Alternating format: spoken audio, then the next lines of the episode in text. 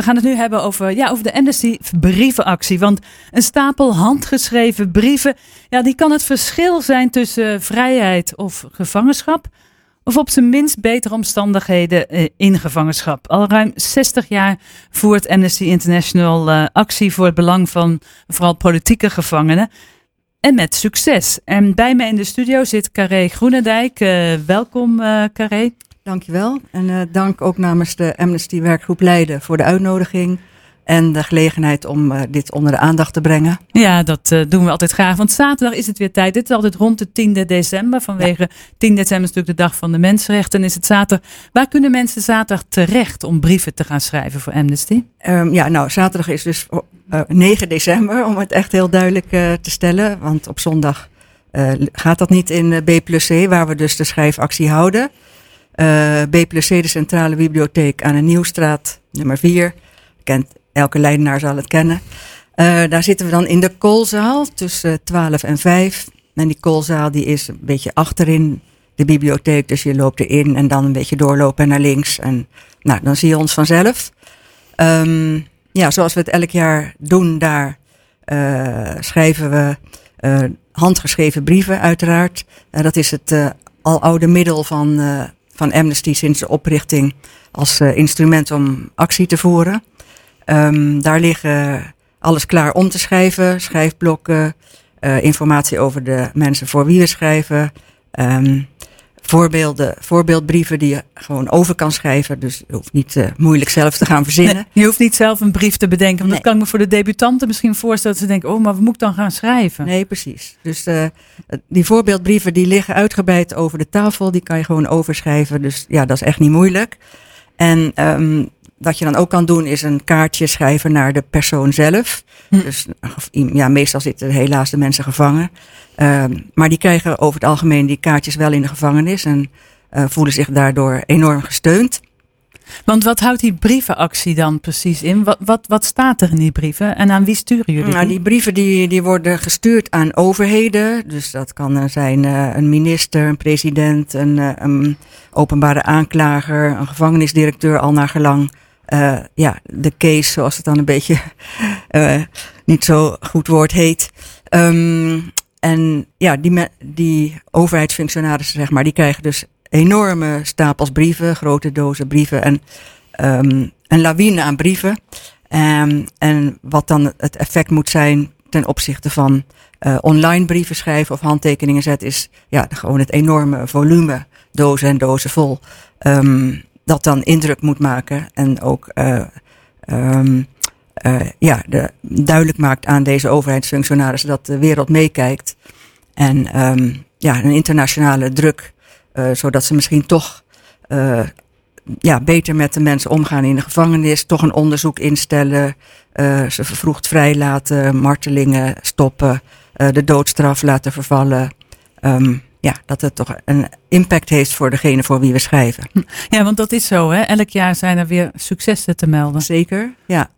Um, ja. Um, want je zei net al handgeschreven brieven, hè? Want ik kan me voorstellen dat mensen misschien van de jonge generatie denken, ja, handgeschreven, kom op, uh, ik kan niet een appje sturen. Maar wat, wat is, ja, kun je misschien even nog zeggen wat het doet, het feit dat er een handgeschreven nou, dat, brief ja, ligt? Uh, wat het doet is dat er mensen dus de moeite nemen om een brief te gaan schrijven. En dat is natuurlijk veel meer uh, werk of tijd uh, nemend dan op een knopje op je computer, op je tablet, uh, waar dan ook drukken.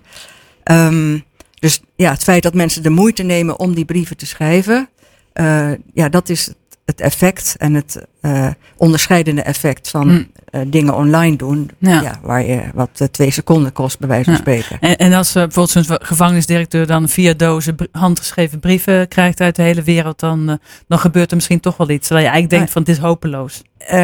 ja, dat zou je kunnen denken, maar ja, zo willen we niet denken. Want uh, we willen toch ons best blijven doen voor al deze politieke en gewetensgevangenen. En omdat het bewezen succes heeft, uh, ja, houden we die schrijfactie elk jaar.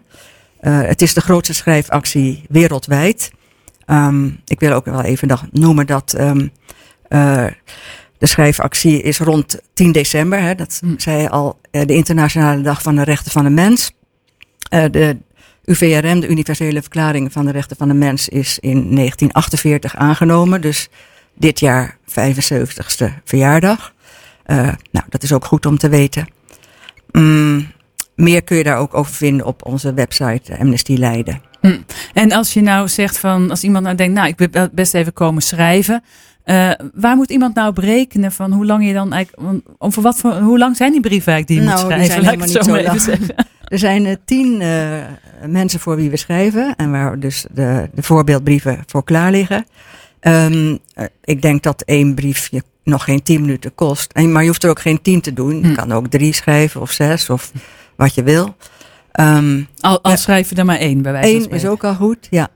En uh, nou ja, wat, zich wel, wat elk jaar wel uh, is, is dat het gewoon een hele uh, warme gevoel van saamhorigheid is om daar met z'n allen te zitten schrijven in de zaal.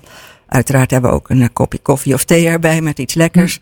Hm. Um, dus ja, dat, het geeft een heel goed gevoel. En op een gegeven moment heb je echt een tafel vol met mensen die ook gesprek met elkaar aanknopen. Dus um, je kan ook thuis schrijven. Ja, maar dat vroeg ik me af. Want kijk, zaterdagmiddag is natuurlijk voor heel veel mensen echt een spitsuur. Dan moeten s ochtends de kinderen allemaal naar sporten. En dan moeten nog boodschappen gedaan worden. En dan denk ik met, nou weet je, ik wil het best doen. Ik wil ook wel even langskomen wat op te halen. Maar ik kan echt die middag niet gaan schrijven. Nee, nou ja, ook als, als je maar een kwartier komt is ook al goed. Maar uh, het alternatief is dus um, de schrijfpakketten. Die zijn eigenlijk sinds COVID ontwikkeld. Maar die, dat zetten we nu gewoon door. Omdat dat ook bewezen succesvol is. Um, dat zijn enveloppen met daarin dan ook weer een schrijfblokje, tien voorbeeldbrieven, uh, een pen uh, en, en wat kaartjes uh, die je dus kunt schrijven aan de gevangenen zelf. Um, die kun je ophalen, die pakketten, vanaf 9 december ook weer bij de bibliotheek. Vanaf 11 december bij de bakkerij aan de Oude Rijn. En in Leiden-dorp in de Sterrentuin, daar liggen ze al. Dus uh, die kan je daar ophalen en die kan je ook weer op dezelfde plek terugbrengen. Uh, want daar verzamelen wij ze weer. En dan sturen we ze op naar de betreffende adressen in allerlei buitenlanden. Uh, ja, in verzamelenveloppen. Dus ja. je mag ook zelf opsturen, maar dat zou ik niet doen. Gewoon terugbrengen, dat is ja. veel makkelijker. Ja, en, en, wanneer sluit dat dan, zeg maar? Die nou, dus? dat hebben we liefst dan wel voor kerst weer terug. als er nog iets naeilt tussen kerst en oud en nieuw, oké, okay, dat kunnen we dan ook nog wel ophalen. Maar wel echt wel voor het einde van het jaar. Ja. Maar bij voorkeur voor kerstmis. Ja. En kun je een voorbeeld noemen van iemand waar, waarvan je zegt, daar, daar, dat is een van degenen voor wie we dit jaar schrijven. Daar Zeker. wil ik wel een, ja. een extra lans voor breken. Ze zijn natuurlijk allemaal belangrijk. Nou maar... ja, ik wil eigenlijk wel tien lansen, maar dat gaat dan blijkbaar niet. Um, een extra lans. Um, ja, we hebben, er is een um, moeder in Brazilië. Haar zoon is doodgeschoten zo, zomaar, nou ja, zomaar, niet zomaar natuurlijk, omdat hij uh, zich verzette tegen racisme en politiegeweld. En nou, politie vond het nodig om dood te schieten. Daar is nooit een onderzoek uh, naar gekomen, geen proces, geen daders, helemaal niks. Dus zij strijdt voor, daarvoor, uh, voor recht voor haar vermoorde zoon. Er is een, een dame in Tunesië die kritiek uit op het regime van Said, de, de dictator kunnen we wel zeggen, die uh, twee jaar geleden was het geloof ik een, een machtsgreep daar hm. deed, waardoor de, van de democratie niks meer over is. Um, een Zuid-Afrikaanse jongen die zich inzet uh, voor kansarmen. Um, en hij wordt daarin enorm bedreigd en tegengewerkt. Um, dan hebben we nog een jongen die heeft uit de Rohingya, van het Rohingya-volk in uh, Myanmar. Hij heeft moeten vluchten. Hij zit nu in uh, Bangladesh in een vluchtelingenkamp en bestrijdt daar Facebook, of tegenwoordig Meta, uh, omdat Facebook een podium biedt voor haat, uh, boodschappen tegen het Rohingya-volk.